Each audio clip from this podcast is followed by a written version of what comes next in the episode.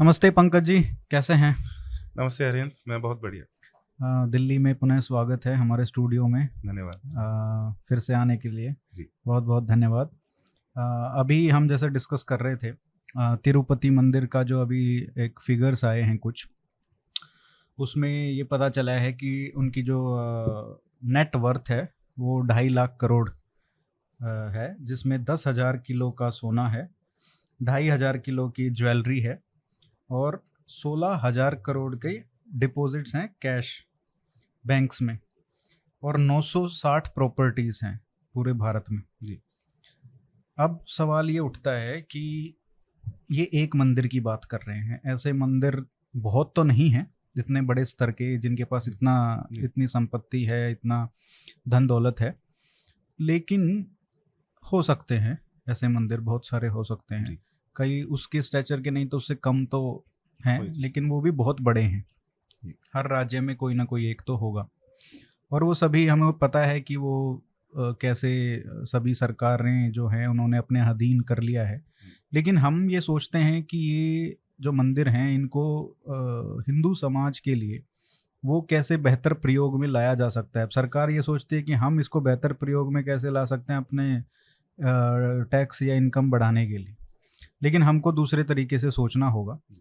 अब हम उस पर आए कि क्या करना चाहिए क्या मंदिर का स्वरूप होना चाहिए किस तरीके से हमको आगे बढ़ना चाहिए उससे पहले सवाल ये आता है कि ये मंदिर जो हमारे प्राचीन भारत में वो उनका क्या महत्व था उनका क्या अ, समाज में क्या उनकी क्या स्थान था?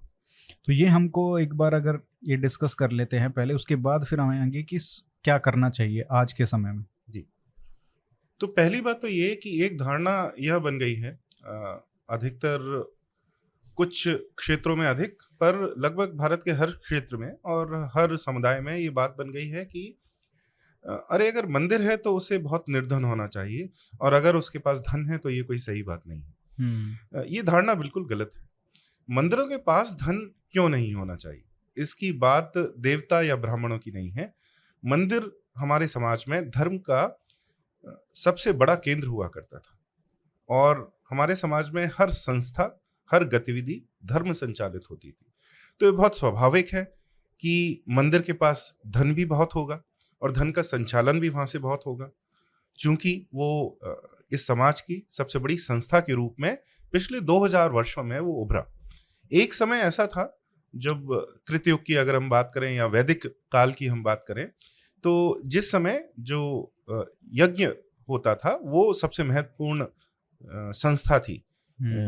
हिंदू समाज की भारतीय समाज की सनातन समाज की एक ये भी मैंने सुना था राधा वल्लभ त्रिपाठी जी हैं जी। एक भोपाल के जी जी जी तो उन्होंने हाँ, बताया था कि जो मंदिर बने जी। उनका जो एवोल्यूशन हुआ वैदिक टाइम से और यहाँ पे मंदिर बनने तक वो ये था कि वन- मंदिर एक तरीके से रिफॉर्म माना गया था उस समय कि ये जो कर्म कांड है ये सब है इनको थोड़ा सिंप्लीफाई करने के लिए it was a better evolution of that time इस पर भी चर्चा कर सकते हैं इस पर पहले हम चर्चा हम्म। कर लें क्या? हाँ तो इस प्रश्न को अगर देखें तो क्रमिक विकास तो हुआ उस युग से वैदिक युग से और फिर जो बाद का युग था क्रमिक विकास तो है परंतु क्रमिक विकास के बारे में भी एक बहुत बड़ी गलत धारणा लोगों के मन में है।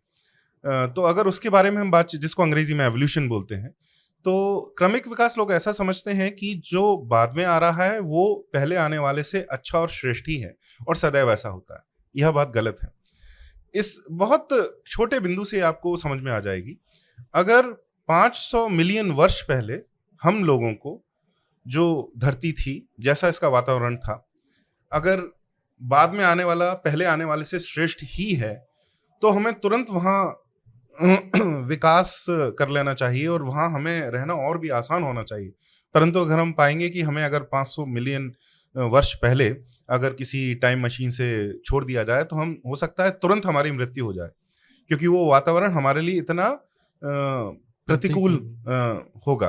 तो क्रमिक विकास का अर्थ है कि बदलती समय और बदलती परिस्थितियों के अनुसार हम उसके थोड़ा सा बदलते रहें जिससे नई परिस्थिति में हम पर्याप्त संसाधनों के साथ हम रह सकें।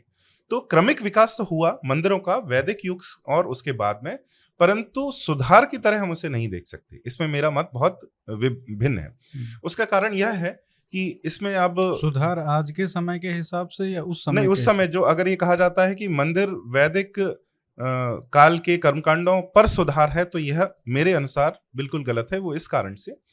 क्योंकि इसमें वर्ण की चर्चा आ ही जाती है। जब कृतयुग है या वैदिक काल है तो उस समय ऐसा जो मान्यता थी वर्ण संकर बिल्कुल नहीं था।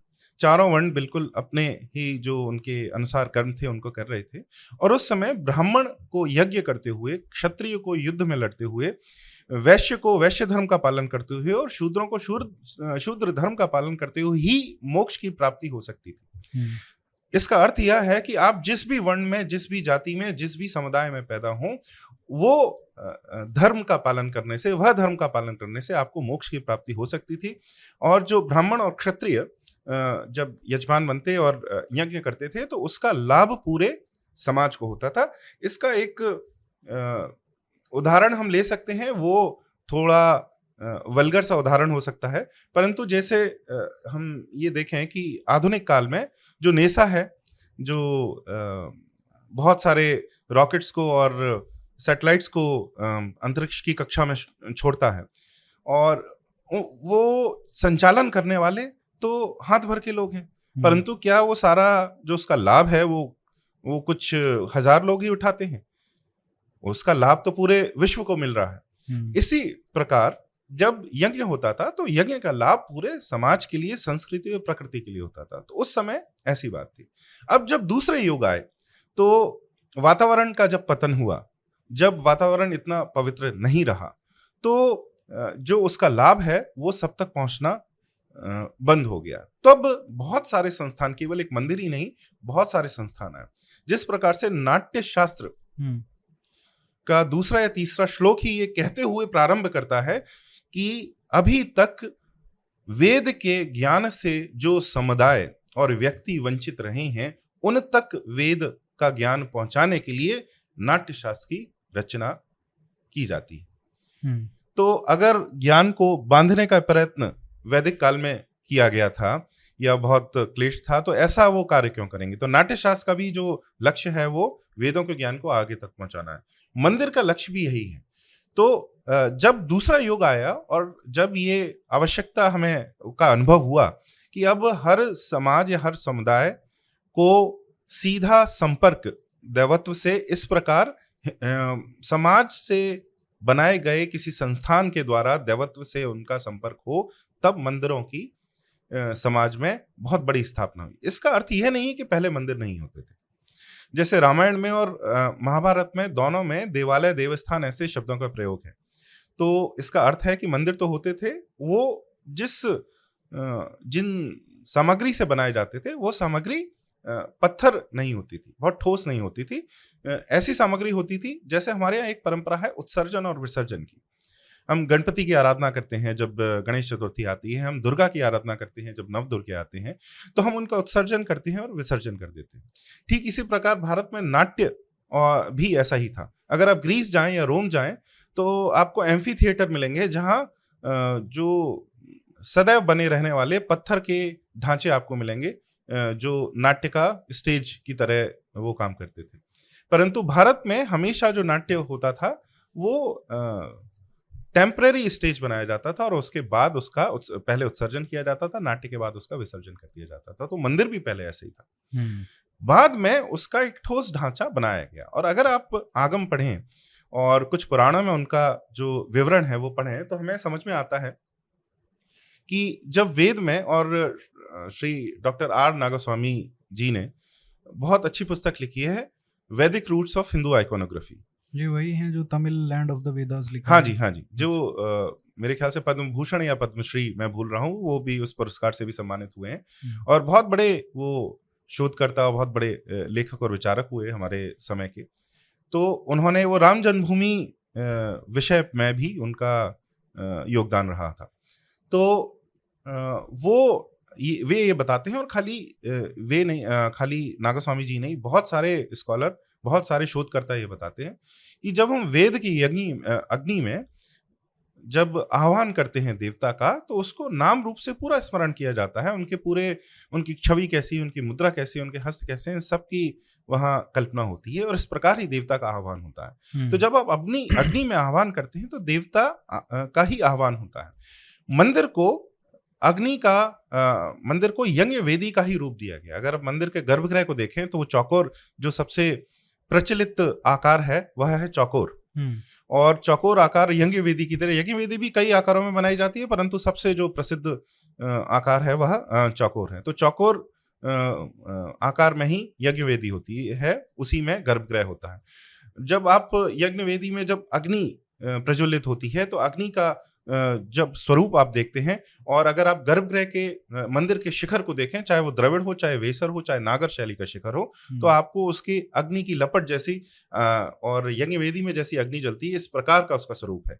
तो उसको उस प्रकार की अग्नि का स्वरूप दिया गया है और जो अंदर जो गर्भ गर्भगृह में जो विग्रह है देवता का तो वो देवता आ, आ, उसकी जो प्रज्वलित अग्नि है वह भी उसका स्वरूप है और जब पुजारी जब अर्चक अर्चना से आह्वान करता है देवता का जब उस मूर्ति में जब उस विग्रह में शक्तिपात होता है और देवता विराजते हैं वो ठीक वही प्रक्रिया है जब किसी वैदिक यज्ञ में हम मंत्र से देवता का आह्वान करते हैं और वहाँ देवता विराजते हैं। हम्म, तो इस प्रकार से जो वैदिक काल में यज्ञ के द्वारा होता था और वह परंपरा बचाए रखते हुए एक नई परंपरा भी लाए जिसमें कि इसका कारण क्या था? वो नई परंपरा लाने का कारण यह था क्योंकि वैदिक यज्ञ करना बहुत ही तकनीकी काम है हर किसी के बस की बात नहीं। क्योंकि चर्या ऐसी है कोई यज्ञ आठ वर्ष चल रहा है या दस मास चल रहा है और उसकी जो चर्या है वो इतनी कठिन है कि वो हर ब्राह्मण के भी बस की बात नहीं है। हम्म, वो कुछ ही अमुक ब्राह्मण ही कर सकते हैं कुछ समुदाय ही कर सकते हैं कुछ बहुत कम व्यक्ति ही उनको कर सकते हैं। परंतु मंदिर में अर्चक वैसी चर्या रखता है। हम्म, जो विग्रह में देवता आते रहे उस चर वो ये चालू रखने के लिए जो पुजारी है वह तो पूरी चर्या रखता है। परंतु आप और मैं हम्म, जो मंदिर का अगर आप उसका जब वास्तु देखें तो मंदिर का वास्तु भी ऐसा बना हुआ है। आप और मैं भक्त की तरह मंडप में आकर उसका लाभ उठा सकते हैं बिना वह चर्या रखे हुए जो अर्चक को रखनी पड़ती। है हम्म, तो मंदिर में जो तीन उसके मुख्य भाग हैं गर्भगृह में देवता अंतराल में अर्चक और मंडप में भक्त होता है। तो हम मंडप में आते हैं हम हम दर्शन करते हैं। जब अर्चक हमारी प्रार्थना लेकर अंदर जाता है गर्भगृह में क्योंकि वह उस चर्या का पालन कर रहा है जो चर्या उस देवता के वहाँ वास करने के लिए बहुत आवश्यक है। हम्म, और जो हम नहीं कर सकते। जैसा मैं एक छोटा सा उदाहरण दू वैखानस पद्धति के जो अर्चक होते हैं जो वेंकटेश्वर मंदिर जिसकी अभी आपने बात की तिरुपति में तो जो उनके प्रधान अर्चक हैं वो वैखानस समुदाय से हैं जो कहा जाता है कि सबसे पुराने अर्चक समुदायों में से एक हैं। और कई वैदिक पद्धतियाँ उनके समुदाय में और उनके मंदिरों में आज भी जस की तस चलती आ रही हैं। हम्म, तो उनके जो आगम है वैखानस आगम है अगर आप उनका अध्ययन करें तो उनकी चर्या इतनी कठिन है उन्हें स्वपाकी होना चाहिए। कोई उनका भोजन भी नहीं पका सकता। उन्हें श्वेत वस्त्र या किसी प्रकार के वस्त्र ही पहनने पड़ेंगे। उन्हें दिन में इतनी बार आराधना करनी पड़ेगी और अगर उसके बीच में आप एक बार भी निवृत्त होने चले जाते हैं या लघु शंका के लिए भी चले जाते हैं तो आपको पुनः स्नान करना पड़ेगा। पुनः वो सारे नित्य कर्म करने पड़ेंगे। यहाँ तक कि आप वायु भी छोड़ते हैं तो आपको पुनः स्नान करके पुनः वो सारे चर्या करनी पड़ेगी। अब ये पालन क्या आप और हम कर सकते हैं? तो वह पालन तो वो अर्चक करता है लेकिन उसका लाभ जब भक्त मंडप में खड़े होके अपनी प्रार्थना लेके भगवान के पास देवता के सामने खड़ा होता है जब और जब पुजारी अर्चना से आह्वान करता है देवता का तो उस दर्शन का लाभ उस भक्त को मिलता है। हम्म, तो जिससे कि सभी लोग सभी समुदाय सभी व्यक्ति इसका लाभ उठा सके तो वो मंदिर का उस समय निर्माण हुआ। तो ये तो इम्प्रूवमेंट ही हुआ ना। नहीं ये उस युग के अनुसार वही युग के अनुसार सही है। वही मैंने कहा कि उस युग के हिसाब से अगर परंतु पहले पूरे, भी पूरे समाज को आपको लेके चलना है जी। तो वो उसकी भलाई के लिए बदलते अ, बदलती जो समीकरण है उसके अनुसार उन्होंने इस नए संस्थान को अ, समाज में उन्होंने ये समझा कि ये कहीं ना कहीं बेहतर विकल्प है। पहले भी यज्ञ का जो फल है वो सबको प्राप्त होता था। हम्म, पर जिस समय में ऐसा लगने लगा कि अब ऐसा समय आने लगा है जब ये हम्म। फल सबको प्राप्त नहीं होगा तो वो संस्थान समाज में केंद्र बन गया जो कि जिससे कि उस फल का सबको प्राप्ति सबको मिल जाए क्योंकि क्योंकि एक मंदिर में किसी का भी आना रोक नहीं ऐसा हुआ है समाज में कुरीतियाँ कुछ आती हैं हम्म, कि समय समय पर किसी किसी समुदाय का आना वहाँ बंद कर दिया गया है। तो उसके परंतु किसी एक समुदाय को प्रारंभ से अंत तक नहीं आने दिया यह है तो बिल्कुल गलत बात है कि किसी एक समुदाय को नहीं आने दिया। कुछ कुछ कारणों से जो कुछ चर्मकार हैं या जैसे कुछ कुछ एग्जांपल्स अगर आप दे दें इतिहास में से क्योंकि बहुत सारी भ्रांतियाँ हैं इस इस बारे में और ये एक ऐसा ऐसा ऐसी बात है जो बार बार जी निकाल है। के आती रहती हाँ जी है। हाँ जी। तो कुछ किसी ना किसी समुदाय को कभी ना कभी वहाँ से अ, मंदिर की परंपरा से बाहर निकाला गया क्योंकि वो उस चर्या के लिए आगम में चर्या केवल पुजारी के लिए नहीं है अर्चक के लिए नहीं है भक्त के लिए भी है। हम्म, भक्त की चर्या बहुत सरल है। पुजारी जैसी चर्या नहीं है। परंतु आप जब मंदिर में देवस्थान में देवालय में जब आप आते हैं तो आपको कुछ चर्या का पालन करना पड़ता है। आप जैसे पिकनिक के स्पॉट की तरह आप वहाँ नहीं आ सकते। और घर पर भी जिस प्रकार से आप गोमांस नहीं अगर आप गोमांस खाते हैं तो आप या उसके साथ कार्य करते हैं तो आप उसमें अंदर नहीं जा सकते। और ऐसे कुछ कारणों के कारण कुछ व्यक्तियों या समुदाय को बीच बीच में उससे बाहर किया गया। हम्म, तो लेकिन किसी एक समुदाय को प्रारंभ से अंत तक किया गया यह गलत है। जिस प्रकार से और एक चमड़े की जब हम बात जगह किया गया हो वो भी। यह भी वो भी एक जैसे अलग अलग विभिन्न विभिन्न उसमें जगहों पे स्थानों पर हाँ अलग अलग कारण थे। अलग अलग कारण थे कुछ कारण कुछ काल में ऐसा कोई भी समुदाय नहीं था जो उसमें आने से रोक दिया गया कुछ काल में ऐसा हुआ।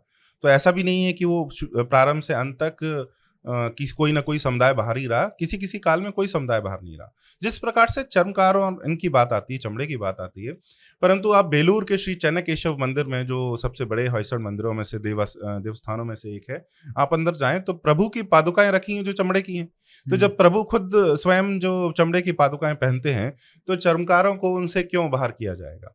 तो इस प्रकार की बहुत कथाएँ हैं जिससे यह सिद्ध होता है। देखिए हिंदू धर्म के बारे में एक अवधारणा तो बहुत पक्की है कि कोई भी सार्वभौमिक सिद्धांत आप लेके जाएँगे वो कहीं ना कहीं गलत सिद्ध हो जाएगा। Exceptions are the rule. हाँ वो सदैव आपके सामने बने रहेंगे। हम्म, तो इस प्रकार से सारे समुदायों को ही इससे ये एक समुदाय को सदैव बाहर किया गया हर स्थान पर बाहर किया गया यह तो बिल्कुल गलत है। परंतु एक बहुत सुंदर व्यवस्था इसके ऊपर मैं आपको एक बात बताता हूँ कि अगर किसी समुदाय को किसी एक समय में भी बाहर किया गया, उनके लिए भी ऐसी व्यवस्था बनाई गई कि देवता के दर्शन कम से कम वर्ष में कुछ दिवसों पर उनको हों। वो कैसे? हर मंदिर में, हर देवालय में अगर वह आगम जो है उनको मानता है और वैसी चर्या वो रख रहा है तो एक व्यवस्था है, जो गर्भगृह के अंदर जो स्थानक मूर्ति है जो पत्थर की स्थानक मूर्ति है वह तो वहाँ से कभी नहीं हिलती एक बार प्राण प्रतिष्ठा होने के बाद वह वहीं रहती है। हम्म, परंतु वो अचल मूर्ति भी बोलते हैं स्थानक मूर्ति अचल मूर्ति परंतु चल मूर्ति भी होती है हम्म, जो उत्सव मूर्ति भी जिसको कहते हैं। तो हर वर्ष में 10 से 12 उत्सव ऐसे होते हैं जब देवता पालकी में बैठ के उत्सव मूर्ति के रूप में मंदिर से बाहर आते हैं देवालय से बाहर आते हैं और पूरे नगर की परिक्रमा करते हैं। हम्म, तो वर्ष में कई और कम से कम एक ऐसा अवसर अवश्य आता है। जब भक्त देवता के पास नहीं जाता देवता अपने घर से निकलकर भक्त के पास जाता है। हम्म, तो उस समय वो समुदाय भी जो मंदिर के अंदर नहीं प्रवेश कर सकते उन्हें भी प्रभु के दर्शन उस समय होते हैं। तो ऐसा तो कोई संस्थान ही नहीं है ऐसी तो कोई समाज ही नहीं है ऐसी कोई सभ्यता ही नहीं है जिसने एक ही समय में चर्या के साधन से आपको वो उकसाए कि आप अपनी चर्या सुधारें। क्योंकि जब आपको किसी एक श्रेष्ठ कृत्य से करने से मना किया जाता है, चूँकि आप एक प्रकार की गतिविधि करते हैं तो आपके मन में तो आता है, क्या मैं अगर ये छोड़ दूँ तो मैं उस चर्या का पालन, श्रेष्ठ चर्या का पालन करने लगूं तो मुझे उस समुदाय का भी सम्मान मिलने लगेगा। परंतु उसके साथ ही यह व्यवस्था भी की गई कि वो समुदाय व्यक्ति जो कभी ऐसा नहीं कर सकते वो भी सदैव वंचित ना रहे। और उनके लिए भी ऐसी व्यवस्था की जाए कि भगवान देवता उनके पास कभी ना कभी आए। तो हम्म, उन समुदायों को भी कभी देवता के दर्शन ही नहीं होते ऐसी बात नहीं थी। दूसरा मंदिर हमारे यहाँ कोई एक देवता ये सारी जो भ्रांतियाँ हैं ये मैं तो कहूँगा ये सारी ईसाई भ्रांतियाँ हैं क्योंकि उनके लिए भगवान का अर्थ है ईसस और वो यह को तो किसी ने ना देखा है ना सुना है ना छुआ है वो तो ईसस ही है। तो अब ईसस उनके लिए भगवान का अर्थ है ईसस। हमारे यहाँ तो देवता, पंचायतन देवता तो हैं ही, जिनके सबसे बड़े मंदिर बांधे जाते थे। फिर कुल देवता हैं, इष्ट देवता हैं, ग्राम देवता हैं, नगर देवता हैं, वो तो समुदायों के ही मंदिर हुआ करते थे, जिसमें शायद किसी ब्राह्मण को ना घुसने दिया जाता, ऐसे बहुत सारे मंदिर हैं, जिसमें किसी ब्राह्मण को जो प्रवेश करने का अधिकार नहीं है, क्योंकि वो एक अमुक समुदाय के ही मंदिर हैं, और वहाँ उन्हीं की पूजा होती है। तो हम्म। जब मंदिर की बात करें तो ऐसा कह ही नहीं सकते कि सारे किसी एक समुदाय को सदैव जो है वहाँ से वो बाहर किया गया क्योंकि ऐसे बहुत सारे मंदिर हैं जो ग्राम्य देवता के हैं और वो भी बड़े शक्तिशाली हैं अगर आप गुजरात में भी जाते हैं मैं तीन वर्ष से ऊपर वहाँ रहा तो वहाँ पर शिव और पार्वती के ही स्वरूप उमिया माता की बड़ी वहाँ आराधना होती है और हर कुछ मीटर पर आपको उमिया माता के मंदिर देवालय आपको मिलेंगे हम्म। और मैं बहुत आश्चर्यचकित हुआ जब पहली बार मैं गया मेरे जो पास का मंदिर था मैं उस पुजारी के पास गया क्योंकि मुझे अपने बेटे का अन्नप्राशन कराना था। और वो पुजारी बहुत गुजराती में, वो संस्कृत का एक शब्द नहीं मतलब शुद्ध संस्कृत नहीं बोलता था, गुजराती में बहुत सुंदर आराधना करता था तो मैं उसके पास गया कि क्या आप मेरे बेटे का अन्नप्राशन कर देंगे? तो उसने कहा, मैं ब्राह्मण नहीं हूँ, पुजारी हूँ। अगर आपको ये कर्म कराना है तो मैं आपको गाँव में एक ब्राह्मण रहता है, मैं आपके घर उसको भेज देता हूँ। तो इन समुदायों के अपने मंदिर हैं जो उन सम जो उनके नीतियाँ जो उनकी रीतियाँ हैं उसके अनुसार वो समुदाय और देवता समाज का संचालन करते हैं। तो मंदिर में कोई एक अवधारणा ऐसी आप सोचें तो वो बिल्कुल आपको नहीं देखने को मिलेगी। हम अभी बात कर रहे थे इससे पहले चर्या और भक्ति के बारे में। जी। जब हम नॉर्थ और साउथ के टेम्पल्स के बीच में जो डिफरेंस है जी। उसके बारे में बात कर रहे थे कि नॉर्थ में जो नॉर्थ इंडिया में जो बात है कि हम हमारा जो संपर्क है जी। और जो जो माध्यम होता था मंदिर वो अब उतना नहीं रहा। और एक अवधारणा बन गई है कि मंदिरों में तो बस कम से कम हमारे इधर तो हरियाणा में काफ़ी जगह ऐसा है कि गाँव में गाँव के मंदिरों की बड़े मंदिरों की बात नहीं कर रहा हूँ। गाँव के मंदिरों की वहाँ तो चरस गांजा फूकने वाले बाबा रहते हैं बस वही उनका वो एक रह गया है। जी जी। हालाँकि साउथ इंडिया में हम आज भी देखते हैं बहुत बड़े बड़े टेम्पल्स हैं और ये भी देखने को मिलता है कि गाँव के जो मंदिर हैं वहाँ पे रोज लोग जाते हैं पूजा करने या दर्शन करने के लिए। लेकिन ये नॉर्थ इंडिया में हम कभी कभी त्योहारों पे वो भी महिलाएँ ही ज़्यादा जाती हैं पुरुष उतना नहीं जाते। तो इसके बारे में थोड़ा बताइए कि ये चर्या और भक्ति की जो बात है नॉर्थ और साउथ का जो परंपरा है हिंदू परंपरा वो उसमें क्या भिन्नता है? जी अगर हम उस पर बात करें तो ऐसा हम मान सकते हैं। हालाँकि इसका अर्थ यह नहीं है कि ये पत्थर में लिखित कोई नियम है। परंतु दक्षिण भारत आगम प्रधान अधिक है और उत्तर भारत पुराण प्रधान अधिक है। हम्म। और उसके ऐतिहासिक कारण भी रहे। क्योंकि पत्थर में जब मंदिर बनाए गए वो लगभग वही काल था जब अधिक मात्रा में और बहुत बड़े बड़े मंदिर बांधे जाने लगे। वह लगभग काल था जब विदेशी आक्रांता भारत में कुछ सैकड़ों वर्षों में आने लगे थे। जब पहला आक्रमण है, वो सातवीं सदी में भारत में हो गया है और जो पहले मंदिर मिलते हैं, जो सब पूरे ढांचे जो हमें मिलते हैं, वो 1600 वर्ष यानी दो दो सौ, तीन सौ वर्ष का ही उसमें हमें जो है अंतर मिलता है। तो यह वही काल है जब ऐसा हो रहा है और उत्तर भारत में हम सब जानते हैं कि ये जो आक्रांता से आक्रांता का जो उनकी क्रूरता, बर्बरता है, वो अधिक रही क्योंकि स्थान वो निकट था। और दक्षिण भारत में वो आ, कम आक्रमण कर पाए तो कम विध्वंस हुआ उत्तर भारत में वो अधिक विध्वंस हुआ। ऐसा भारत का कोई कोना नहीं है जहाँ विध्वंस नहीं हुआ। हम्म। पहाड़ हो या समुद्र के कोने हो। परंतु यह है कि किसी किसी कोने में वो कम पहुँच पाए किसी किसी कोने में वो अधिक पहुँचे। कुछ प्रांतीय लोग ये कहते भी हैं कि हम तो लड़े लड़े सभी।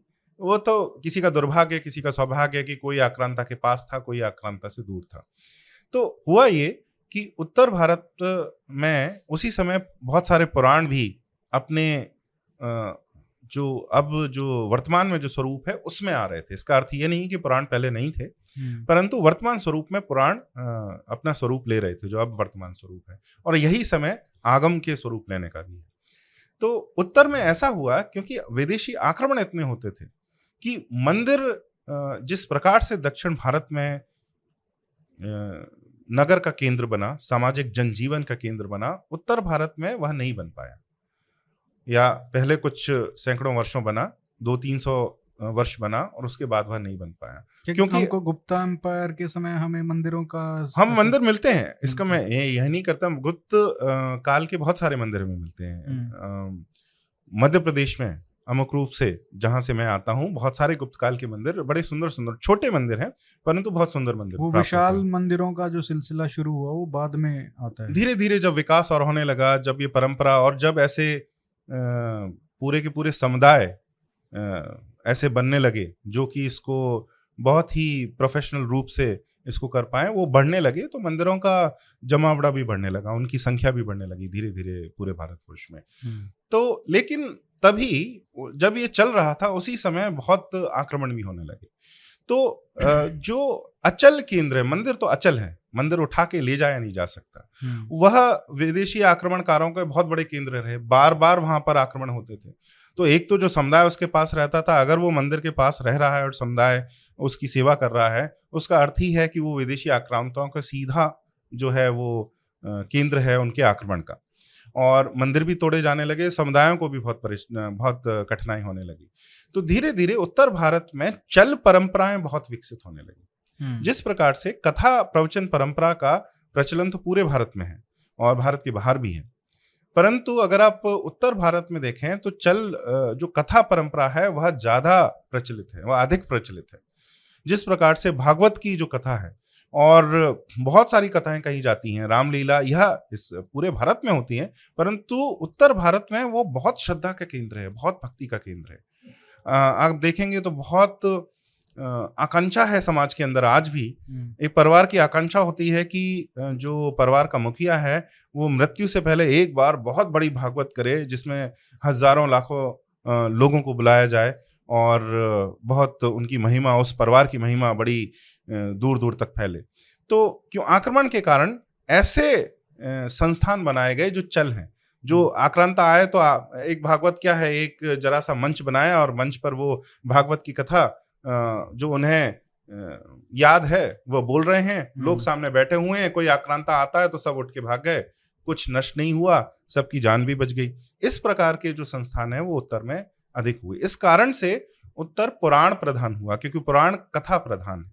और उसी का ही एक कारण आगम- बना कि भक्ति जी। परंपरा जो वही मैं जो उसकी तुलना अगर करूँ आगम चर्या प्रधान क्योंकि आगम स्थान केंद्रित है हम्म, और पुराण कथा केंद्रित है। अधिक इसका मतलब यह नहीं है कि पुराण में स्थान नहीं है क्योंकि बहुत सारे पुराणों में वास्तु और शिल्प है बहुत बड़ी बड़ी जो सूत्र हैं। तो ऐसे कोई एक्सक्लूसिव नहीं है कि ऐसा वहाँ है तो मोटे यहाँ मोटे तौर पर मोटे तौर पर अगर हम बोलें तो पुराण कथा प्रधान और आगम जो है वो स्थान केंद्रित अधिक है हम्म, क्योंकि आगम चर्या का आदेश देता है मंदिर के आसपास। तो आगम इसलिए दक्षिण में बहुत अधिक प्रचलित हुए और उत्तर में वो प्रचलित हैं पर इतने प्रचलित नहीं हैं। हम्म, अगर हम मंदिरों के जो आज मंदिर बचते हैं जैसे खजुराहो में ऐसे बहुत सारे स्थान जहाँ पर मंदिर बचते हैं तो आगम अनुसार ही बने हुए हैं। हम्म, तो इसका अर्थ है कि आगम का ज्ञान तो उधर भी था परंतु ऐसा अवसर उन्हें नहीं मिला कि जिस प्रकार से तमिलनाडु या केरला या कर्नाटक की गली गली में एक आगम आदेशित मंदिर की स्थापना हो और वो बना रहे ऐसा उत्तर भारत को अवसर नहीं मिला। तो इस कारण से एक ऐसा भी हुआ होगा ना एक समय के बाद जब इतना टूटना और इतना आक्रमण हुआ है तो लोगों ने बनाना ही बंद कर दिया होगा। जी बनाना और ऐसे ऐसे मंदिर बनाने लगे जो अगर टूट जाए तो हाल दोबारा अंदर से मूर्ति निकाल के वो जंगल में ले जाएँ। हम्म, और छोटा सा मंदिर है वो टूट गया तो दोबारा बना लेंगे। चार दीवारें और ऊपर छती तो रखनी है। तो उसमें बहुत धन भी नहीं लगेगा। और मूर्त देखिए मंदिर का अर्थ है एक हिंदू की दृष्टि से भले ही बाहर कितना भी सुंदर हो जो गर्भगृह में देवता की जो विग्रह है हम्म, वो अगर बच गया तो मंदिर बच गया। भले ही बाहर मूर्तियाँ बहुत मिलती हैं दबी हुई क्योंकि वो जान बूझकर वो गाढ़े जाते थे जिससे कि हम्म, आगे आने वाली पीढ़ियाँ उन्हें निकालें हम्म, तो इस प्रकार से मंदिर तो रहते थे वो मंदिर की मूर्ति को वो बचा लेते थे और मंदिर टूट जाता था। मीनाक्षी जी ने जैसे ये कितनी सुंदर ऑफ़ जी। उन्होंने सारा विवरण दिया है कि किस प्रकार से अ, मंदिरों को और मूर्तियों को विग्रह को और उस चर्या को इवन उसका जो पूरा समुदाय है कैसे उसको बचाता था। हम्म, तो इस कारण से जब हम बात उस पर अगर हम पुनः आए तो पुराण के कारण भक्ति केंद्रित उत्तर ज़्यादा रहा अधिक रहा और दक्षिण जो चर्या केंद्रित रहा। तो एक स्वामी जी कहते भी हैं कि उत्तर भारत को दक्षिण से चर्या और दक्षिण भारत को उत्तर से भक्ति सीखना चाहिए। जिस हम्म। प्रकार से अभी मैं एक यहाँ आते हुए एक गीत सुन रहा था छठ के ऊपर। अब अब देखिए छठ पूजा बिहार में है जहाँ कोई अवशेष ही नहीं बचे। मंदिर तो तोड़े गए इतनी बार तोड़े गए कि अवशेष भी बह गए और कहीं दब गए गड़ गए। कुछ ना जहाँ पर संस्कृत नहीं बची, जहाँ पर ग्रंथ जला दिए गए, जहाँ पर ब्राह्मणों और गोहत, ब्राह्मणों की हत्या हुई, गो हत्या हुई, कला, ललित कला, संगीत, यह सब समाप्त हो गया, शास्त्र समाप्त हो गए। वहाँ पर भी जब छठ पूजा होती है और वो नदी अभी देखें तो बहुत प्रदूषित है, इतनी प्रदूषित है कि उसमें झाग उठ रहा है। नाले के पानी से वो बेहतर नहीं है, श्रेष्ठ नहीं है। उसके बाद भी जब छठ पूजा होती है तो जल बीच खड़े होकर वो आज भी वैसी ही आराधना करते हैं। इसके लिए जिस प्रगाढ़ भक्ति की आवश्यकता है वह एक हिंदू और सनातन समाज में ही ऐसे आ, आ सकती है जो कि उत्तर भारत में अधिक हुई क्योंकि वहाँ आक्रांता अधिक आए क्योंकि वहाँ स्थानित जो संस्थान है स्थान केंद्रित संस्थान है उनका विध्वंस अधिक हुआ तो चल संस्थानों में उन्होंने अपनी ऊर्जा अधिक लगाना जो है प्रारंभ कर दिया। हम्म, तो इस प्रकार से ये दो अगर हम ऐसे समझें और इसका अर्थ है कि जहाँ पर ये ज़्यादा उसका संवर्धन हुआ चर्या का, हमें अब चर्या उनसे उन स्थानों से, उन संस्थानों से हमें सीखना चाहिए जहाँ पर नहीं है। परंतु उत्तर की भक्ति का भी, अधिक भक्ति का भी सम्मान जो है, दूसरे स्थानों को करना चाहिए। इस प्रकार से अगर हम एक दूसरे से सीखेंगे तो देश और जुड़ेगा और ये संस्थानों के अनुसार भक्ति से, चर्या से, श्रद्धा से ये देश और जुड़ेगा। ऐसा तो- प्रयत्न हमें करना तो जो दक्षिण भारत है वहाँ की चर्या वो भी तो बताइए वो कैसे सीखें? उनका भी तो थोड़ा उदाहरण दीजिए। क्योंकि देखिए अब तो अ, कोई आक्रांता ऐसे तो आ नहीं रहा कि कोई सेना आ रही है जो आपके मंदिरों को विध्वंस कर रही है। आगम हमारे पास उपलब्ध है। हम्म, आगम अब तो अंग्रेज़ी में और हिंदी में हर स्थानीय भाषा में भी उपलब्ध है। अ, हम कम से कम अ, कुछ जो मंदिर बनाने वाले समुदाय हैं वो उन आगमों का अध्ययन करके आगम आधारित ही देवालय जो है वो हर जगह बांधे है। ऐसा कई सारे समुदाय कर रहे हैं जैसे जो गुजरात की सोमपुरा है हम्म, जो जो अभी, अभी राम मंदिर में भी जो सम्मिलित हैं हम्म, परंतु उनकी जो शैली है वो अधिक जो मरु गुर्जर और जो राजस्थान और गुजरात की शैली है जो उत्तर भारतीय ही शैली है उस तरह की शैली अधिक लगती है और वो बहुत बहुत ही सुंदर मंदिर बाँध रहे हैं हम्म, पूरे उत्तर भारत में। हम्म, परंतु जो मध्य भारत की शैली है जो जिस प्रकार के मंदिर आपको खजुराहो में मिलते हैं जिस से संबंधित मंदिर उत्तर प्रदेश में हुआ करते थे तो अब प्रयत्न हमें ऐसा करना चाहिए आगम तो हैं।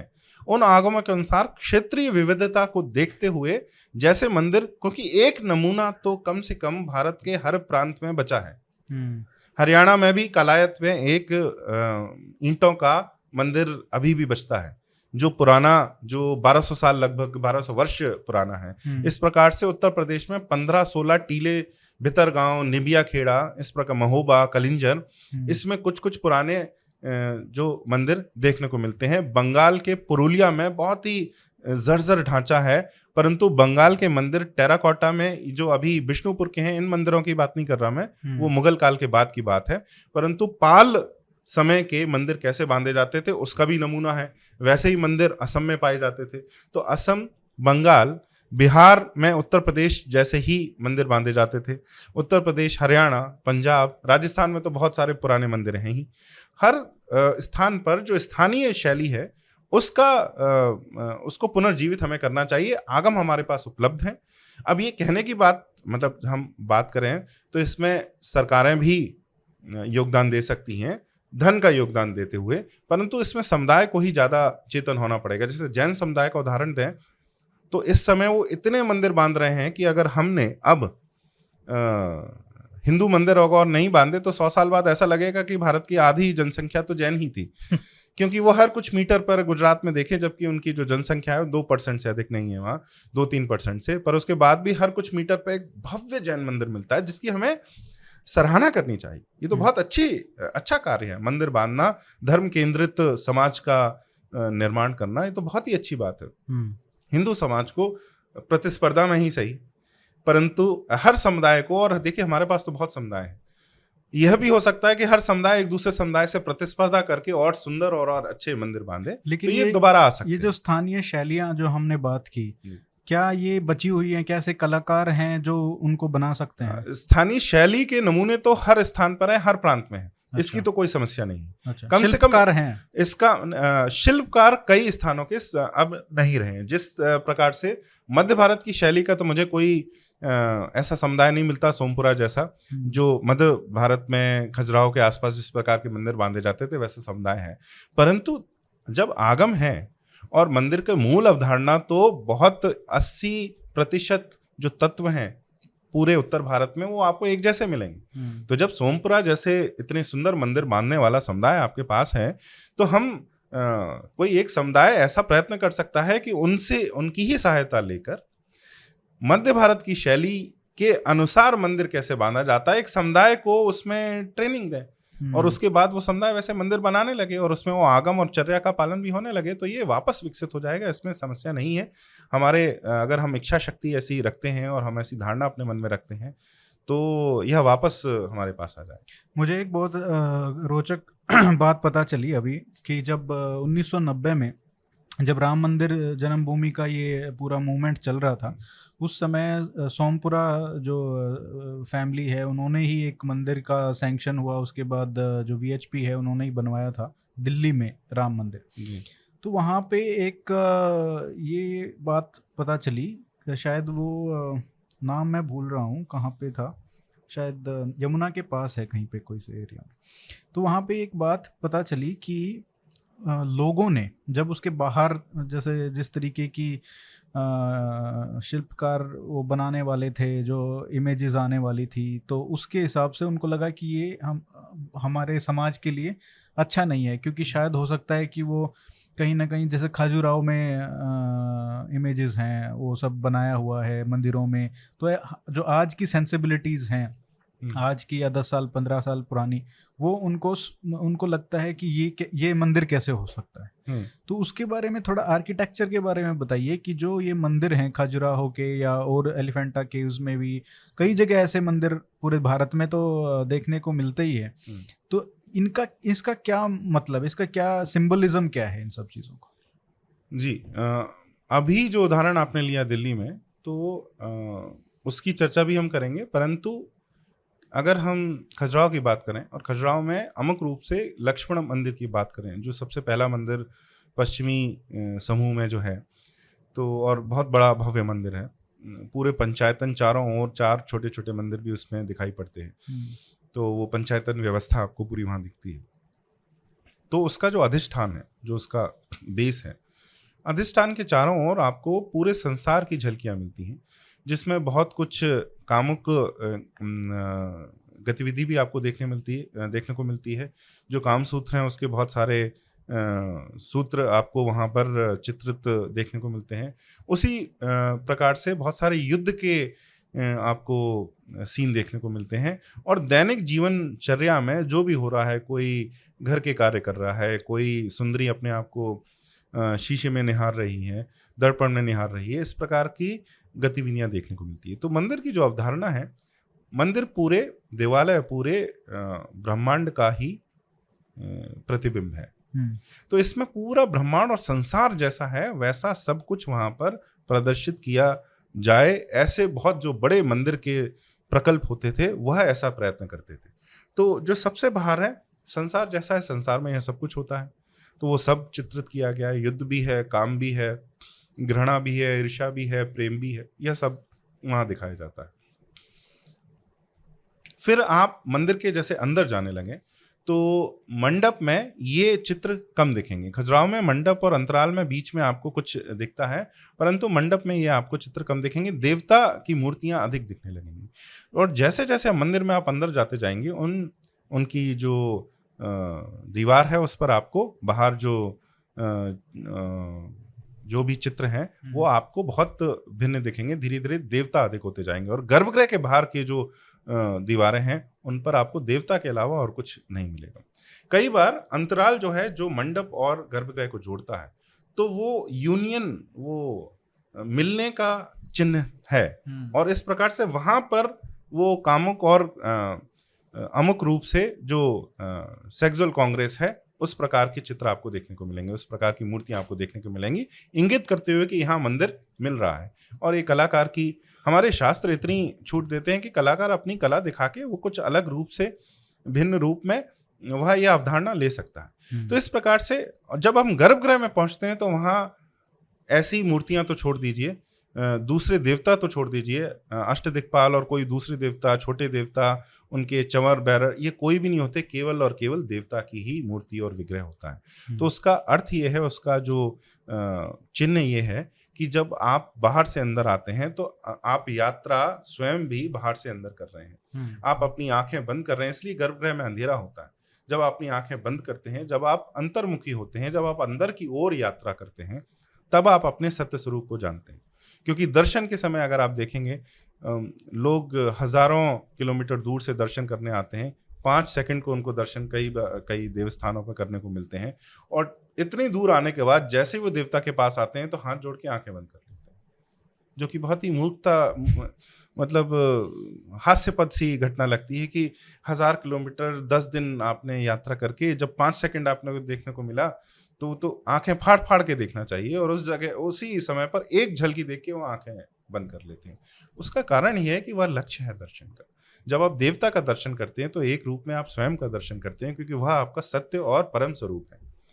तो इस कारण से आपको अंदर की यात्रा करनी है। तो ये खजुराहो के मंदिर में और बहुत सारे मंदिरों में, बाहर से जब अंदर की ओर आप यात्रा करते हैं, वो जो धारा जब आप देखते हैं तो उसमें आप भी अपने शरीर और अपने मन में भी बाहर से अंदर की ओर आप मुड़ रहे हैं। तो यह हम्म। प्रतिबिंबित मंदिर में होता है।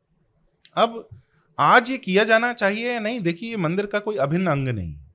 मंदिर का अभिन्न अंग तो है कि देवता की अंदर विग्रह हो देवता के नीचे भूमि के नीचे कलश हो जिसमें नवग्रह हो जो मंदिर का बीज होता है। और एक कलश मंदिर के ऊपर, शिखर के ऊपर जो सबसे ऊपर कलश होता है, उसके अंदर भी नवग्रह होते हैं। क्योंकि दर्शन एक प्रकार से शक्तिपात की प्रक्रिया है। ऊपर से जो परम चेतना है, वह नीचे उतरती है। डिसेंट ऑफ़ कॉन्शियसनेस और नीचे से जो इंडिविजुअल चेतना है, वो ऊपर उठती है, उस बीच से। और वो विग्रह में आके वो मिलते हैं, तब दर्शन होता है। तो मुख्य तो इतना ही है कि गर्भगृह है ऊपर कलश है नीचे कलश है और बीच में विग्रह है। इतना पर्याप्त है। हम्म। यह मंदिर बनाने में आवश्यक है इसके बिना मंदिर की अवधारणा नहीं हो सकती। परंतु इसके बाद मंडप तो भक्तों के इकट्ठे होने का स्थान है। वो मंडप ना भी बनाए तो भी भक्त दर्शन कर लेंगे क्योंकि गर्भगृह है और उसका द्वार तो है ही। हम्म। तो उसमें उन्हें दर्शन करने में कोई समस्या नहीं। और वो मंडप में बहुत सारी गतिविधि कर सकते हैं। तो वो कोई अभिन्न अंग नहीं है। तो अभी ना बनाए तो भी ऐसी कोई समस्या नहीं है। अभी हमें दिल्ली में मंदिर बांधना है और ऐसी मूर्तियाँ बनानी है ये प्रकल्प ही अगर हम लेके चलें तो उसकी कोई आवश्यकता नहीं है परंतु एक कोई बहुत बड़ा प्रकल्प ऐसा हो सकता है तो, तो गलत भी नहीं। हम्म। उसका कोई निंदा करनी वो तो बिल्कुल भी निंदनीय नहीं है क्योंकि एक दो नहीं मैं स्वयं ऐसे 200 से ऊपर मंदिरों में जा चुका हूँ जहाँ पर इस प्रकार का जो मूर्तियाँ बनी हुई 200 से 250 मंदिर में ऐसे देख चुका हूँ। इसका अर्थ है कि हर चौथे पाँचवें मंदिर में इस प्रकार की मूर्तियाँ मुझे हर स्थान पर मिलती हैं और ये भी मैं कम बता रहा हूँ क्योंकि हो सकता है कुछ मंदिरों में मैंने कई बार बहुत छोटे रूप में होते हैं कई बार वो मंदिर का केवल गर्भगृह ही बचा है बाकी सब टूट गया। हम्म। आपको क्या पता कि बाहर इस मंदिर में भी बनी हो परंतु वो बाहर का जो भाग है वो बचा ही नहीं विध्वंस में वो चला गया। तो इससे भी अधिक होता होगा उसमें कोई बिल्कुल भी निंदनीय नहीं अच्छा आपने इतने मंदिरों पे आप गए हैं तो आपका सबसे आपको एक तो होता है कि आँखों का जो सुंदरता है जो आँखों से आपको लगता है कि हाँ ये कितना सुंदर मंदिर एक है कि जो आत्मा की है वो उसकी संतुष्टि होती है कि शांति मिलती है। तो इन दोनों पैरामीटर्स पे आप बताइए सबसे बढ़िया मंदिर आपको कौन से लगे देश में? देखिए इसमें एक या दो चुनने का तो कोई अवसर है नहीं। दो चुनना पड़ेगा। मैं आँखों का जो देखने वाले हैं वो दो चुन देता हूँ। हाँ। बाकी और जो अनुभूति की बात है वो सब तो जगह तो, आपको लगता है। आ, वो कई हर प्रांत में ऐसा कोई भी प्रांत और ऐसा कोई भी जिला भी नहीं है जहाँ पर मुझे एक भी मंदिर ऐसा ना मिला हो जहाँ बहुत श्रेष्ठ अनुभूति आपको नहीं हो सकती। हम्म। तो वो तो हर स्थान पर आज भी ये बहुत जीवंत देश है। इस देश की भूमि आज भी प्रज्वलित है धर्म की अध्यात्म की अग्नि से। हर ज़िले का हर भूमि का एक एक टुकड़ा उससे जल रहा है। तो उसकी तो कोई समस्या नहीं है। अगर नैन सुख की बात करें, जब बाहर से मंदिर का हम अवलोकन करते हैं, क्योंकि एक नागरिक का कर्तव्य है। देखिए हमारे शास्त्रों में, आगमों में, सौंदर्य शास्त्र में दो प्रकार के मंदिर आगंतुकों की चर्चा हुई है।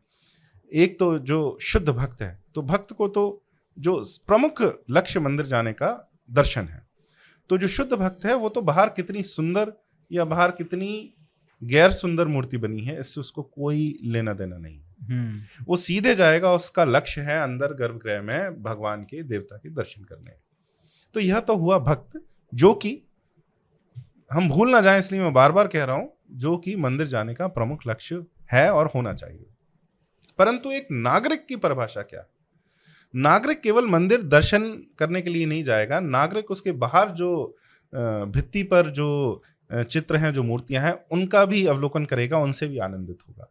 तो हमें नागरिक के अनुसार नागरिक की परिभाषा ही यह है कि वह जो बाहर जो मूर्तियाँ बनी हैं जो विग्रह बने हैं जो वास्तु है जो शिल्प है जो चित्र हैं जो चित्रकला हैं चित्राभास हैं उन सब का वो आनंद ले। हम्म। तो इसके अनुसार अगर मैं बताऊँ तो खजुराहो में कंदरिया महादेव करके एक मंदिर है।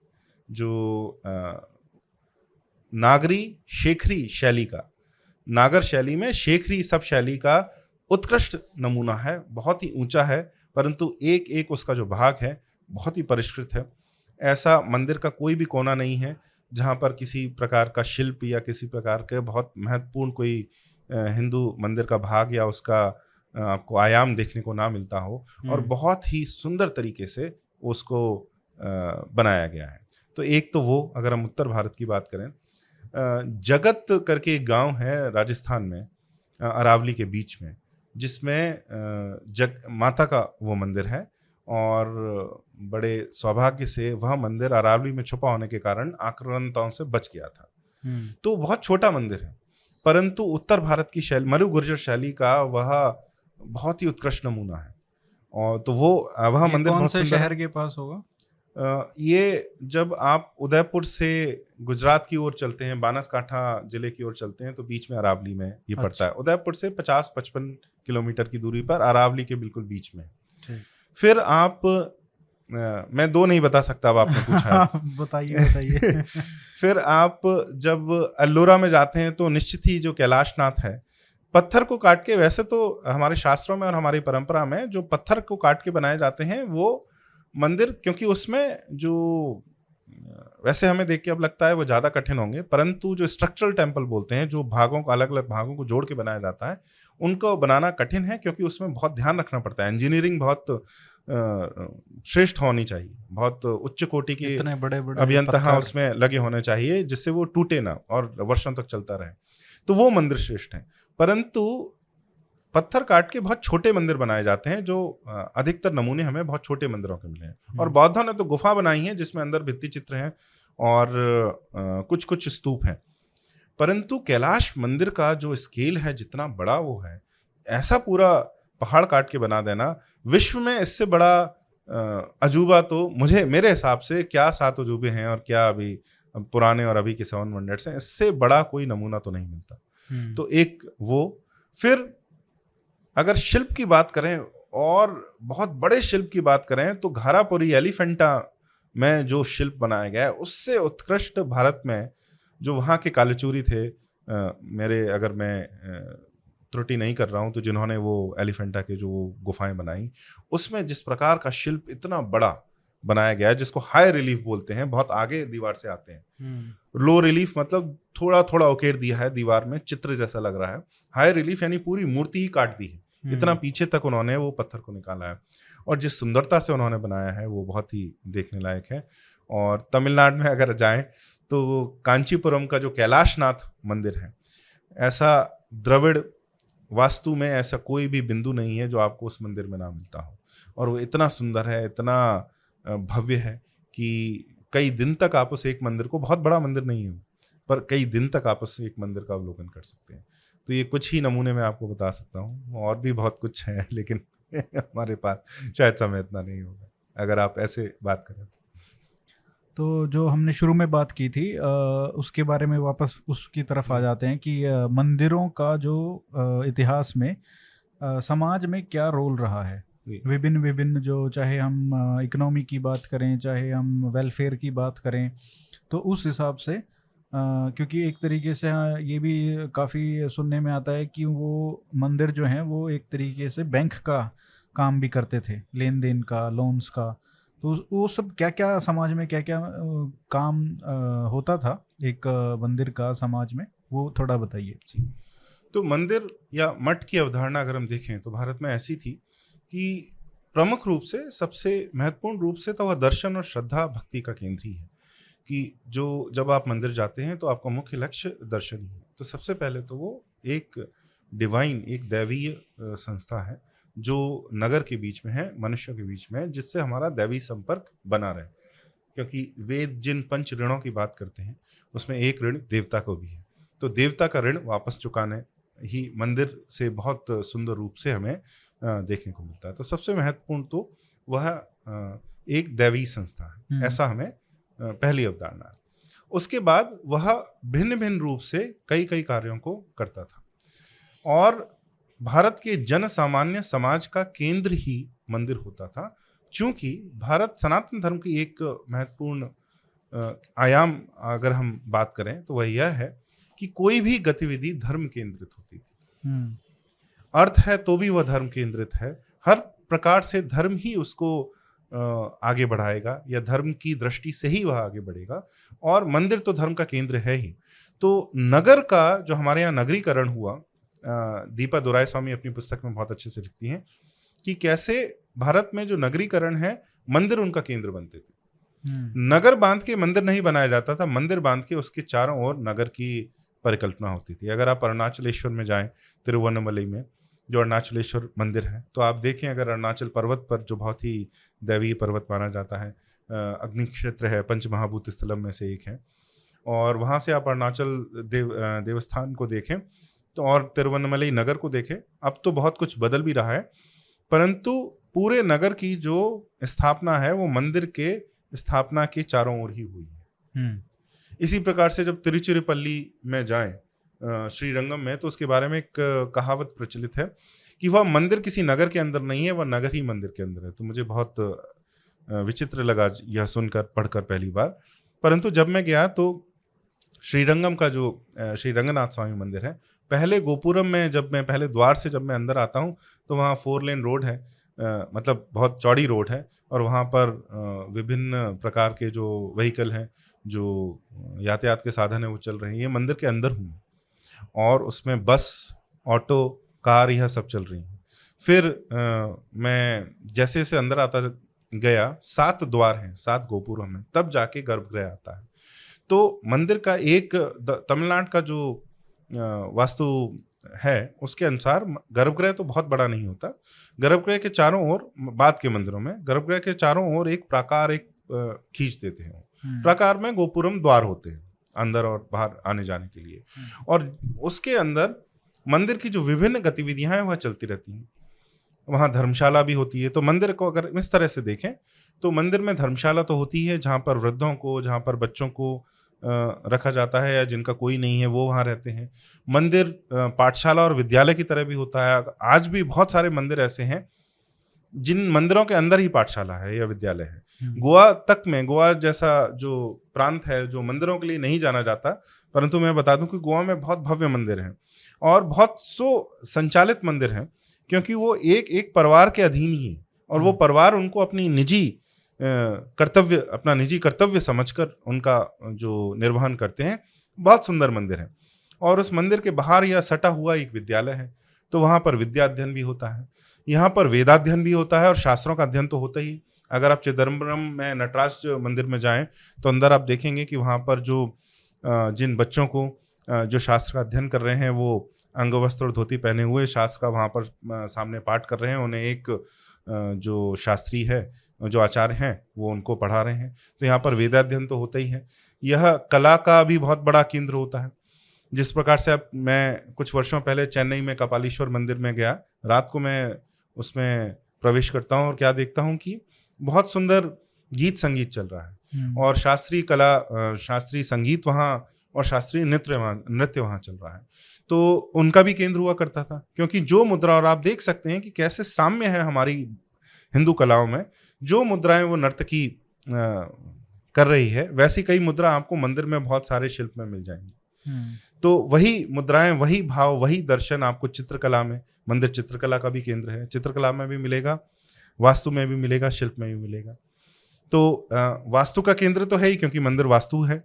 शिल्प का केंद्र है क्योंकि वहाँ शिल्प बहुत सारा एक एक इंच पर शिल्प बनाया गया है जैसे हॉयसर और सोलंकी उत्तर में जो वास्तु है।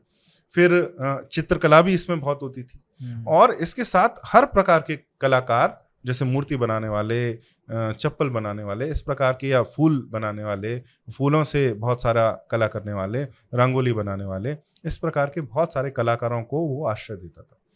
यहाँ तक कि कई बार जिसे हम तृतीय प्रकृति कहते हैं तो उनको भी मंदिरों में कई स्थान पर उनको आश्रय दिया जाता था, जिस प्रकार से वो कोई नर्तन कर सकें, कोई गीत संगीत में वो सम्मिलित हो सकें, उन्हें एक सम्माननीय जीवन मिल सके और वो समाज में कहीं ना कहीं वो रह सके। हम्म। और पर साथ ही साथ समाज का जो ऑर्डर है जो नियम है वो वैसा ही वैसा बना रहे।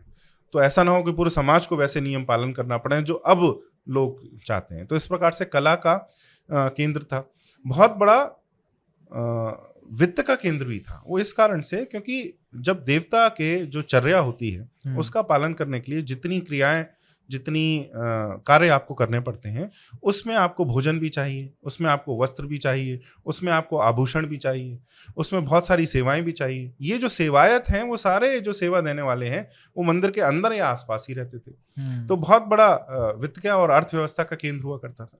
उसके बाद बहुत सुंदर बात थी कि मंदिर दान का केंद्र था और हिंदू धर्म में दान की महिमा बहुत ऊँची कही गई बार बार हमारे शास्त्र वेदों तक ये बात आती है। दान की महिमा बहुत ऊँची है। जो विष्णु का एक अवतार है वामन और त्रिविक्रम वो दान की ही बात पर टिका हुआ है। और दान का केंद्र जब मंदिर हिंदू धर्म की सबसे बड़ी संस्था बन गया तो दान का केंद्र हुआ करता था। हम्म। तो राजा और वैश्य और जो भी जिसके पास भी अति में धन है वो अपना जो आवश्यकता से अधिक धन है वो अपना धन उस समय भूमि सबसे ज़्यादा दान में दी जाती थी और बहुत सारी सामग्री भी दी जाती थी तो भूमि वो दान कर देते थे मंदिरों को और धन का भी दान करते थे हम्म। और मंदिर उसका रिडिस्ट्रीब्यूशन जिनको जो निर्धन है जिनको अधिक आवश्यकता है उनके बीच में क्योंकि अन्न क्षेत्र हमेशा सदैव चलता रहता है किसी हर मंदिर में क्योंकि अगर आप भूखे हैं आपको भूख लगी है तो मंदिर में बिना कोई प्रश्न पूछे आपको भोजन मिल जाए जहाँ भी अन्न क्षेत्र चल रहा है इसका अर्थ है कि जिन लोगों के पास अधिक है वो दान देंगे तभी तो जिनके पास कम है उनको वो मिल सकेगा। तो इस प्रकार से धन और सामग्री का जो आवश्यक जीवन जीने की जो सामग्री है उसका रिसर्कुलेशन रिडिस्ट्रीब्यूशन मंदिर के साधन से हुआ हुआ करता था। अब भूमि में क्या किया जाता था कि भूमि मंदिर को एक मिली। सवाल इसमें मैं पूछूँ कि कोई दान का कोई आ, आ, कुछ कुछ रेशो था या कुछ परसेंटेज था जिसकी कि आप अगर इतना कमा रहे हैं तो इतना दान देना चाहिए? कोई एक एक नहीं। एक ऐसा नहीं है। अलग अलग ग्रंथ अलग अलग उसमें वो अलग अलग आपको आदेश देते हैं। अच्छा। पर कहने का अर्थ ये है जो उसका सार यह आता है कि अपनी आवश्यकता से अधिक आप अपने ऊपर स्वयं पर खर्च नहीं कर सकते। तो आप इससे फ़र्क असर नहीं पड़ता। आपके पास लाखों रुपए भी क्यों ना हो? आप अच्छा खाएँ अच्छा पिए अच्छा स्थान पर रहें, अच्छे कपड़े पहने। परंतु इसके बाद आप जो आज लग्जरी जिसको बोलते हैं या ऐश करना कहते हैं, वो वैश्यों को बिल्कुल भी उनको अधिकार नहीं था। या उनके वैश्य धर्म में वो बिल्कुल भी नहीं आता था। उनको ये माना जाता था कि इसके बाद जो भी बचेगा या राजा के पास जो भी बचेगा, राजा को आदेश होता था कि वो दस वर्ष में या पाँच वर्ष में एक बार अपना पूरा जो कोष है वो खाली कर दे। और मंदिरों को और जन सामान्य को वो दे दे। जब युद्ध नहीं चल रहा हो, जिससे कि वो युद्ध में कोई ऐसा ना हो, वहाँ हम कमज़ोर पड़ जाए। परंतु राजा को भी यह आदेश था। इसी प्रकार से वैश्य को यह आदेश था कि आप अपनी आवश्यकता के अनुसार यूज़ उसका प्रयोग करें और उसके बाद उसको मंदिर में दान दे दें। जब भूमि दान दी जाती थी तो भूमि मंदिर क्या करेगा कि अपने जो सेवक हैं, उनको वो भूमि टिल करने के लिए उनको उस पर खेती करने के लिए वो दे देते थे। और उनको यह आदेश उनको यह अधिकार था कि वे अपने बच्चे जो हैं उनके वही वह भूमि वो अपने बच्चों को भी खेती करने के लिए दें और ऐसा सदैव चलता रहे। परंतु यह अधिकार के रूप में नहीं दिया जाता था। उस परिवार को एक हाँ पहली बात तो है वो बेच नहीं सकते थे। जिससे मंदिर का सुंदर तंत्र जिसे अंग्रेज़ी में इकोसिस्टम बोलते हैं उस वह न टूट जाए। क्योंकि मंदिर का जो तंत्र है, वो बहुत सुंदर हुआ करता था। मंदिर सदैव केवल एक सांस्कृतिक ढांचा नहीं था, वो प्राकृतिक ढांचा भी था। कैसे? कि हर मंदिर के पास एक बहुत बड़ा जल का स्रोत होता था। तो या तो वह तालाब हो, या तो वह नदी हो, समुद्र का किनारा हो, अथवा एक कल्याणी जो बावली है, वो मंदिर में बनाई जाती थी। फिर उसके पास एक वन होता था, जिसे कई स्थान पर देव वन काबू और ऐसे बहुत सारे शब्द हैं जिनका प्रयोग हम करते हैं।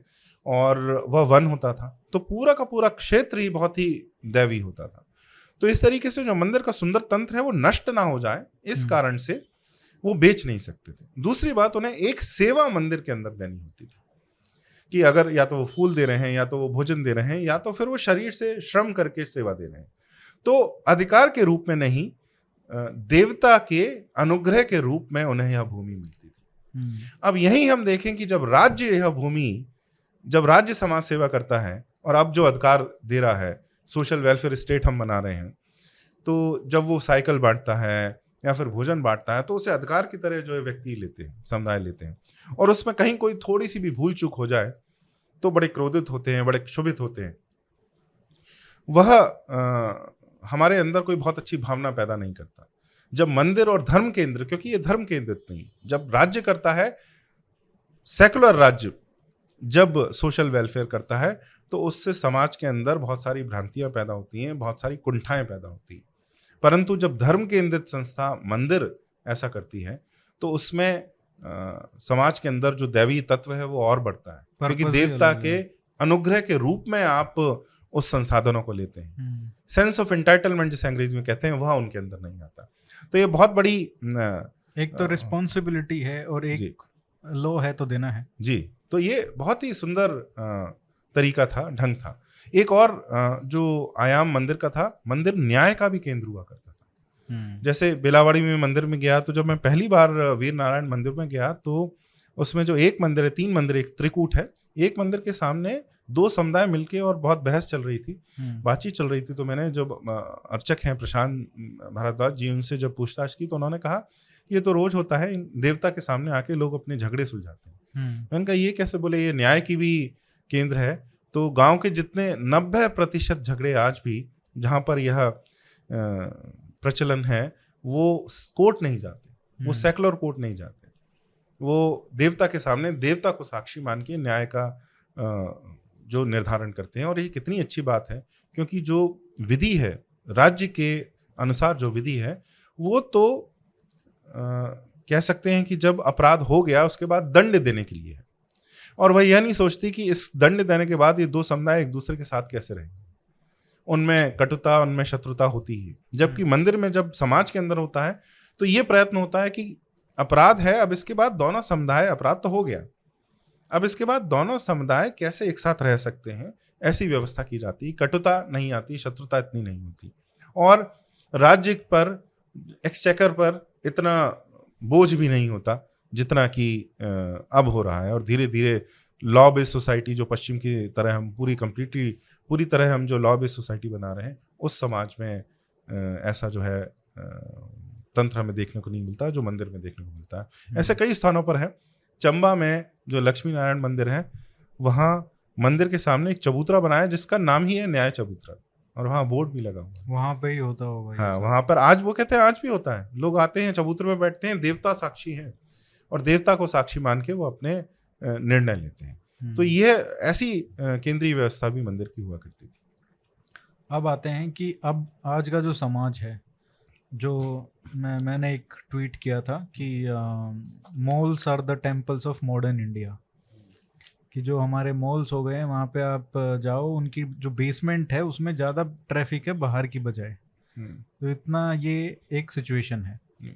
सभी तरीके के हम जानते हैं अर्बन इंडिया में और एक मॉल्स जो हैं वो एस्पिरेशन इंडिया हैं। तो एक तरीके से हमको पता है कि कंज्यूमरिज्म भी है आपको स्कूल्स का सिचुएशन आपको पता है हॉस्पिटल्स का हेल्थ हेल्थ केयर सेक्टर आपको पता है आ, कितना कितनी कमी है। स्टेट गवर्नमेंट्स के जो स्कूल्स हैं वो उनकी कंडीशन पता है। प्राइवेट में क्या कमियाँ हैं स्कूल्स में वो भी आपको पता है। तो इन सारे कमियों को देखते हुए सोसाइटी में और वेलफेयर स्टेट की अपनी दिक्कतें हैं। हम्म। इतना कुछ खर्च करने के बाद डेट में जाने के बाद भी आ, लोगों का फल नहीं मिलता। लोगों का भर नहीं रहे वो भी रेवड़ियों के चक्कर में वो वोट डालते हैं। तो इन सब चीज़ों को देख के अगर हम आज के मंदिरों की परिकल्पना करें कि उनका क्या स्थान होना चाहिए, उनका क्या रोल होना चाहिए सोसाइटी में कि जो जितनी सारी दिक्कतें आ रही हैं लोगों को, वो धर्म से वि- केंद्रित होकर। उससे जुड़ पाए और उनकी जो कमियाँ हैं वो भी पूरी हो जाएँ जी तो जिस प्रकार की पुरानी अवधारणा थी, वह आज भी बहुत अच्छे से आज के समाज में चल सकती है कि मंदिर बहुत सारी गतिविधियों का केंद्र हो सकता है। जिस प्रकार से कुछ समसामयिक जो समुदाय हैं जैसे स्कॉन है स्कॉन में बहुत सारी गलतियाँ भी हैं उनको बहुत निंदा भी होती है वो एक अलग बात है। परंतु उन्होंने बहुत अच्छे से समुदाय को मंदिर से जोड़े रखा है। हम्म, वो कैसे किया है कि प्राचीन मंदिर तो एक अलग बात है जो नहीं हो सकता जो नया मंदिर बनाए वो जो बांधते हैं उसमें आधुनिक जो ये व्हीकल हैं उनके पार्किंग का उनके रखने का जो स्थान है वो बहुत अच्छा होता है। क्योंकि आज अगर पूरे परिवार के संग तीन या चार घंटे आप कहीं बिताना चाहते हैं तो नगरों में तो वो मॉल में ही जाना होता है। परंतु इस्कॉन के मंदिर ऐसे हैं जहाँ पर आप कार भी खड़ी कर सकते हैं। पूरा परिवार वहाँ पहले भक्ति करेगा कुछ भजन करेगा कुछ नाचेगा भगवान के दर्शन करेगा फिर बाहर जाके भोजन भी है। बच्चों के खेलने का भी स्थान है। तो इस प्रकार से पूरे मॉल्स भी होना चाहिए। क्यों नहीं? अ, मतलब मेरा कहने का है कि परिवार के हर व्यक्ति के लिए कुछ ना कुछ करने के लिए मंदिर में होना चाहिए जो पहले रहता था। हम्म, हो ये गया कि क्योंकि उस समय ऐसे वाहन नहीं थे तो अब वो रास्ते वो उनके पास इतना स्थान नहीं है और जैसा मैंने कहा कि ये जो मंदिर का सुंदर तंत्र है ये एक झटके से टूट गया। हम्म, 1971 या बहत्तर में जब टेनेंट एक्ट आया कि आप जिस भूमि पर रह रहे हैं और अगर आपके पास इस भूमि की डीड नहीं है उसके कागज़ नहीं है परंतु फिर भी अगर आप 15 या 20 वर्ष कितना है उससे अधिक से आप रह रहे हैं तो आपको सरकार उनके कागज़ दे देगी। हम्म, तो रातों रात जो मंदिर के सेवा में थे वो रातों रात उसके स्वामी बन गए। उसको बेचने का अधिकार उनके पास आ गया। और नगर के बीच में जो मंदिर थे एक झटके से यह सुंदर तंत्र टूट गया। मुझे नहीं लगता किसी ने सोच के ऐसा किया परंतु हिंदू मान्यताओं को केंद्र में रख के विधि बनाना तो हमारे मस्तिष्क में अब आता ही नहीं है। हम्म, तो कि हिंदू समाज में भूमि की अवधारणा मंदिर केंद्रित हुआ करती थी नगर में भी और गाँव में भी। तो वैसा सोच के अगर विधि का निर्धारण किया जाता तो मंदिर का जो सुंदर तंत्र है वो नहीं टूटता पर वो अब टूट चुका है। तो बैप्स जैसी कुछ अब जो समसामयिक जो संस्थाएँ हैं हम्म, बैप्स और स्कॉन ये ऐसे नियमन करते हैं कि आप सीधा कार लेके पूरे परिवार को ले जा सकते हैं और बूढ़े से लेके बच्चे तक हर किसी के पास तीन चार घंटे वहाँ बिताने का अ, समय है। हम्म, तो भक्ति तो है दर्शन तो है परंतु और जो जीवन के आयाम है उनका भी वहाँ अच्छा स्थान है। हम्म, तो अगर ऐसा कुछ सोच के नए मंदिरों के बारे में ऐसा कुछ सोच के मंदिरों को बनाया जाएगा देखिए पुराने मंदिर वैसे ही रहे अच्छी बात है। क्योंकि 1200 साल पहले का जीवन कैसा होता था आज आप केवल मंदिर में जाके ही थोड़ा सा ये अनुभव कर सकते हैं। हम्म, परंतु जो नए मंदिर हों उनको अगर आपको अ, सामाजिक जीवन का भी केंद्र बनाना है तो उनमें ये सारी सुविधाएँ होनी चाहिए। तो इस प्रकार से नए मंदिरों को इस दृष्टि से बनाया जाए। पुराने मंदिरों को जैसा पुराना जो तंत्र होता था वो अवलोकन करने के लिए उसका अनुभव करने के लिए वैसा ही बने रहना देना चाहिए। ये दो प्रकार से दो दृष्टियाँ हम ले सकते हैं। कि पुराने मंदिरों को जैसा है हम बिल्कुल ना छेड़ें वैसे ही बने रहने दें। जो नए मंदिर बांधे उसमें हर व्यक्ति का कहीं ना कहीं उसका जुड़ाव हो सके। जुड़ाव बना रहे हो। ऐसा हम करेंगे तो बहुत अच्छा हो सकता है। भक्ति का केंद्र तो बहुत है ही। आज भी उत्तर भारत में शायद ही कोई ऐसा प्रांत है जहाँ शिवरात्रि बिना मंदिर जाए जो मनाई जाती हो या फिर नवदुर्गा जो दुर्गा का जो उत्सव होता है वो मंदिर जाए बिना बन, पूरा हो ऐसा होता ही नहीं है।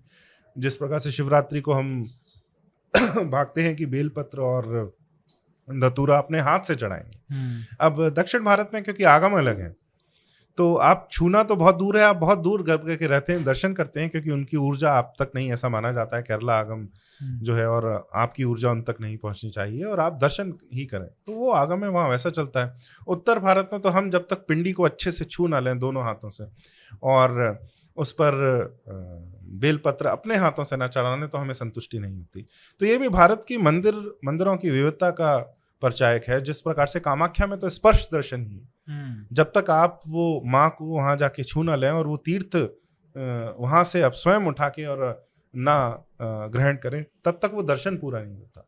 वहाँ इतनी भीड़ नहीं होती पर देर इतनी इस कारण से लगती है क्योंकि स्पर्श दर्शन है। और हम्म। बहुत छोटा सा गर्भगृह तो होता ही है बहुत गहरा होता है बहुत डार्क होता है अंधेरा होता है।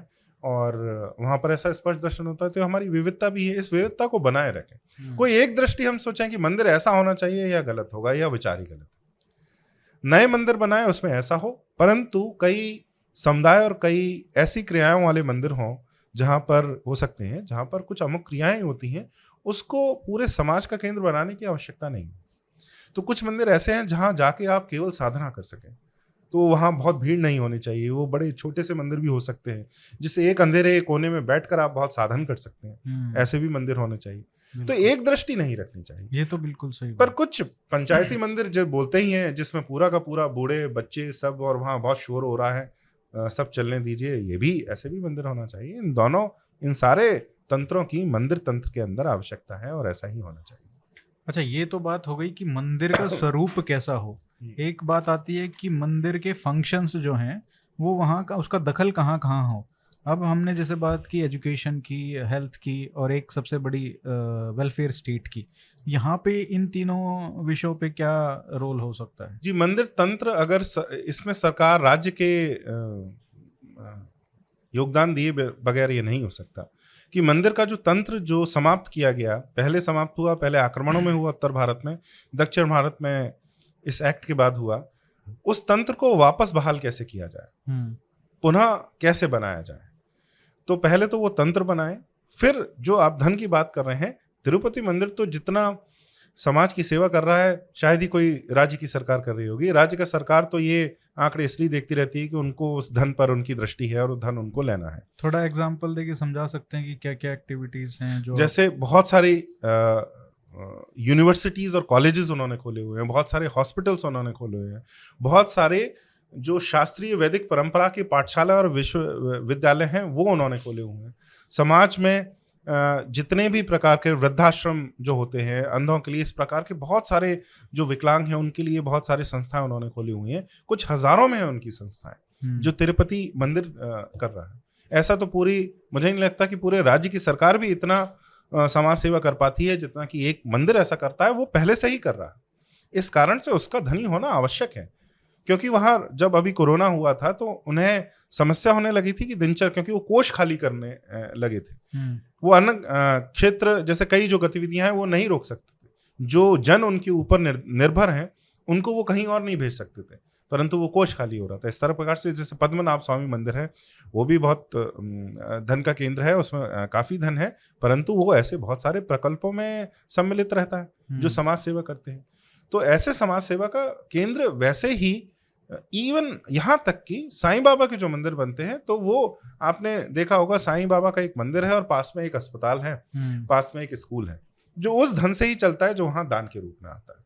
क्योंकि हिंदू जो दान हिंदू जो चैरिटी है वो धर्म केंद्रित ही है। आप हमारे यहाँ तो कहा जाता है दान दे के भूल जाना चाहिए। और वो क्या देवता को दिया। और फिर देवता निर्धारित करेगा कि कौन किसके किसको उसकी आवश्यकता है और वो उसको उस तरीके से बांटा जाएगा। हम्म, इसमें कुछ गलतियाँ भी होती हैं। वो तो हम ये मनुष्य समाज है तो कुछ त्रुटियाँ भी होंगी परंतु अगर ऐसा हज़ारों साल से चलता आया और बहुत अच्छे से चलता आया तो वो तंत्र निश्चित ही बहुत विकसित रहा होगा। ऐसा हम पुनः स्थापित कर सकते हैं।